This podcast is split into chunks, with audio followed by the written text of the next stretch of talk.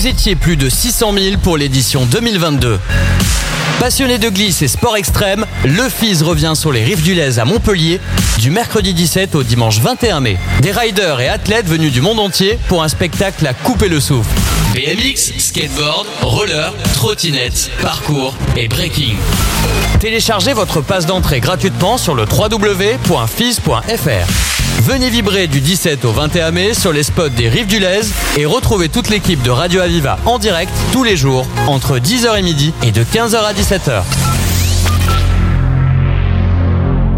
Je vous présente Mathis, donc euh, rider de BMX professionnel. Alors euh, donc tu es au FIS cette année, euh, tu as participé. Alors il me ça, semble hier, c'est ça? Est-ce que tu peux, est-ce que tu peux nous parler un peu de, de ta participation hier? Alors hier, c'était les préqualifications, c'est-à-dire que c'est le top 75. C'est des gens qui n'ont pas des points UCI, c'est-à-dire qu'en fait, pour participer au championnat du monde, il faut avoir des points UCI. Donc pour faire ça, il faut participer à plein d'épreuves. Et certains riders n'ont pas assez de points. Pour en fait, pour se qualifier, il faut avoir 50 points pour être préqualifié, D'accord. pour être directement sur les qualifications. Donc euh, vraiment hier, j'ai j'ai roulé, j'ai quand même chuté sur mon premier run. J'ai pu poser un deuxième run qui était à peu près clean. Mais malheureusement, j'ai fini 32e au lieu de 30e pour être qualifié. Donc euh, voilà, c'est pas grave. Vraiment, il y a du très très beau niveau cette année. Voilà, on est vraiment content. Ouais, c'est ce que j'allais vous, vous dire à propos du niveau de cette année. Est-ce que vous sentez une différence par rapport aux autres années ou euh, C'est incroyable chaque année, vraiment. Genre, euh, on a des riders qui arrivent, des riders qu'on n'a jamais vus. Enfin, genre, euh, j'ai vu des, des gars arriver que j'avais jamais vu de ma vie, genre poser des, des world first, vraiment des premières Alors- mondiales. C'est-à-dire alors, que. Est-ce qu'on peut expliquer à nos auditeurs qu'est-ce que c'est cette figure? C'est pour ceux qui ne connaissent pas. Alors une World First, c'est quand c'est une figure qui a jamais été réalisée dans le monde entier, c'est-à-dire que c'est la première personne à l'avoir réalisée. Là, on a vu un rider euh, chinois, je, je sais plus son nom malheureusement, de 12 ans poser euh, un 3-6 triple bar to whip, c'est-à-dire qu'on fait tourner le guidon trois fois et après on envoie un tour de cadre. Il faut vraiment avoir des abdos en acier. Moi qui ai 20 ans, cette figure, je pourrais jamais la réaliser quoi. Ouais, donc effectivement, ce jeune garçon, il avait 12 ans.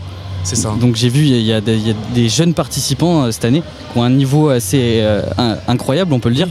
ça même les amateurs, c'est-à-dire qu'il y a des riders qui sont pas sponsorisés, c'est-à-dire qu'on a vu des riders arriver, être en amateur et poser des, des- des runs dignes des professionnels. Mais juste, ils ne sont pas sponsorisés, ils ne sont pas médiatisés.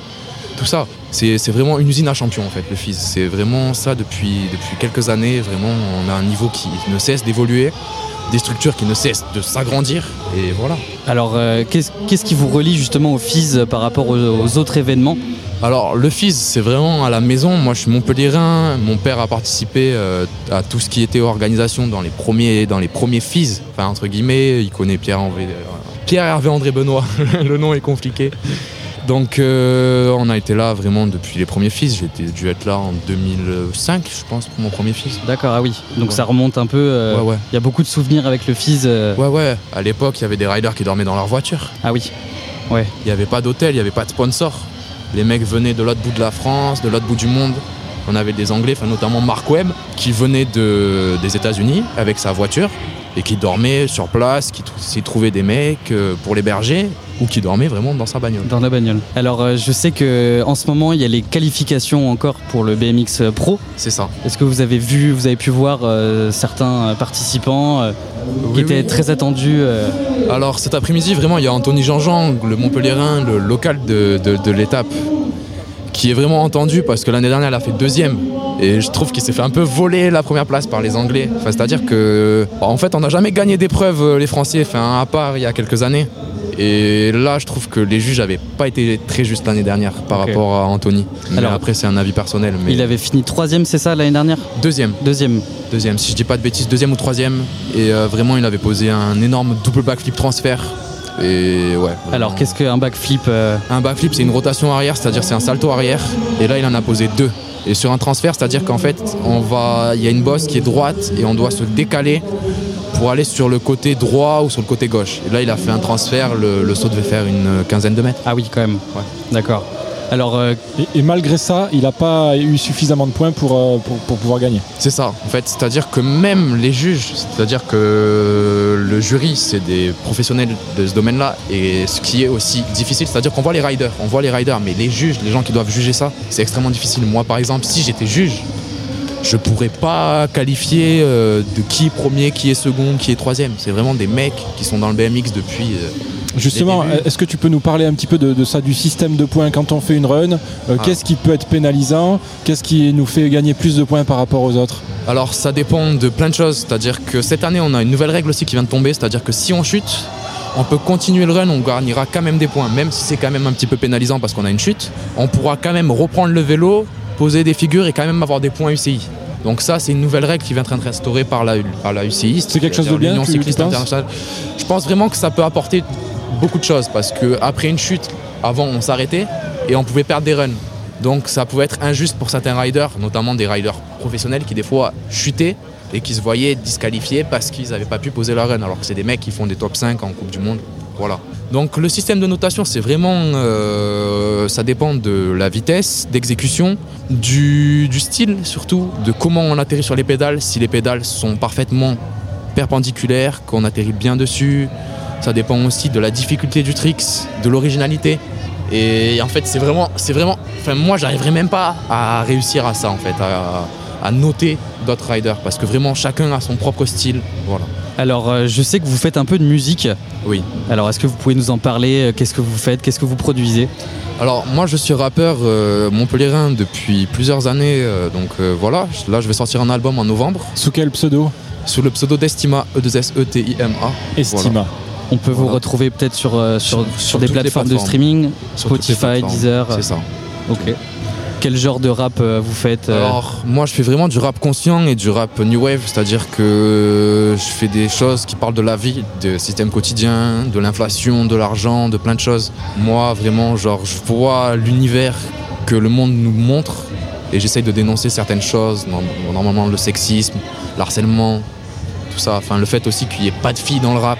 Enfin, moi, par exemple, je travaille dans un studio et on n'a quasiment jamais eu de filles qui ont poussé la porte du studio pour rapper, alors que vraiment, nous, on n'entend que ça, quoi. Alors, euh, donc vous, vous produisez dans un studio. C'est ça. Vous faites euh, peut-être euh, vos instrumentales. Donc, je rappelle, l'instrumental, c'est la, la musique sans les paroles qu'il y a derrière euh, la, la voix. Voilà. Donc, vous faites tout tout seul ou vous êtes accompagné? Alors, je suis accompagné sur certains projets. Après, moi aussi, je réalise mes propres instrumentales. Mais après, je travaille avec des professionnels de la musique, notamment des ingénieurs son, des beatmakers, tout ça. Et c'est vraiment, en fait, une phase où c'est des gens de l'ombre. C'est-à-dire qu'on voit des rappeurs comme Vald, comme euh, Nekfeu, tout ça. Mais il y a des gens derrière ça. C'est-à-dire qu'il y a une équipe de 30 personnes, des réalisateurs, des monteurs, des cadreurs, des prises son, des ingés, des beatmakers, tout ça. Et ça, c'est des, des choses que j'aimerais montrer. Parce que vraiment, ces gens-là, on n'en parle pas. C'est vraiment des gens. S'il n'y avait pas ces personnes-là, les personnes ne pourraient pas exister. quoi. Ouais, ça n'existerait pas sans eux. C'est ça. Et est-ce que tu arrives à faire un lien entre, entre ta musique et, ton, et, ton, et ta passion pour les sports euh, de le, le BMX quoi? Alors là, c'est rigolo parce que du coup, euh, ça va partir un peu dans l'exclu. Bah du coup, ouais, clairement, sur le nouveau projet, on va vraiment parler de, de sport extrême. Tout ça, faire un petit délire un peu ego trip sur euh, le domaine du rap et sur le domaine du sport extrême. D'accord. Voilà. Et est-ce que, euh, peut-être pour, pour finir l'interview, moi j'ai une question. Est-ce que tu as- arrives à vivre de, de, de ces, de ces productions-là? Alors, Ou alors du sport? Alors, le sport, c'est vraiment très difficile. C'est-à-dire que pour vivre de ce sport, c'est-à-dire que même les riders, des fois galèrent. Là, on voit des top euh, pilotes comme Logan Martin, tout ça, qui sont vraiment genre. euh, Enfin, on voit leurs réseaux sociaux, on se dit putain, ils sont milliardaires, euh, entre guillemets. Genre. Enfin, il y a un skater qui ride qui s'appelle Ninja Stone, qui a un patrimoine à 50 millions d'euros. Mais c'est qu'une petite poignée. Derrière, il y a tous les mecs qui dorment, comme je vous ai dit, dans leur voiture. Des mecs qui n'ont pas de sponsor, qui se payent le billet eux-mêmes tout ça. C'est-à-dire que c'est très difficile de vivre, sauf si on fait partie du meilleur mondial et qu'on est euh, niveau olympique. Et donc c'est pour le moment, c'est pas ton cas, euh, mais tu, tu, Non. tu veux, tu veux continuer à, à essayer éventuellement d'en vivre un jour ou... Alors euh, pour en vivre un jour, euh, ça va être vraiment très difficile parce qu'il faut avoir beaucoup de sponsors et beaucoup de volonté, être présent un peu partout, notamment euh, sur des parcours de Coupe du Monde, tout ça. Mm. Et c'est vraiment très difficile. Même les membres de l'équipe de France ont un métier à côté. Mm. Par exemple, on a des riders qui sont douaniers à côté, qui travaillent dans, dans le domaine de l'événementiel.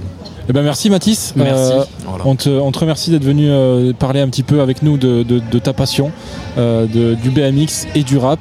Euh, on espère te recroiser un de ces quatre euh, sur, euh, sur, le, sur le, sur le FIS.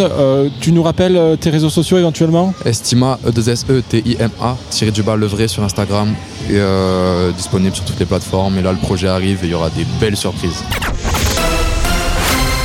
Vous étiez plus de 600 000 pour l'édition 2022. Passionné de glisse et sport extrême, le FIS revient sur les rives du Lez à Montpellier du mercredi 17 au dimanche 21 mai. Des riders et athlètes venus du monde entier pour un spectacle à couper le souffle. BMX, skateboard, roller, trottinette, parcours et breaking. Téléchargez votre passe d'entrée gratuitement sur le www.fis.fr. Venez vibrer du 17 au 21 mai sur les spots des Rives du Lez et retrouvez toute l'équipe de Radio Aviva en direct tous les jours entre 10h et midi et de 15h à 17h.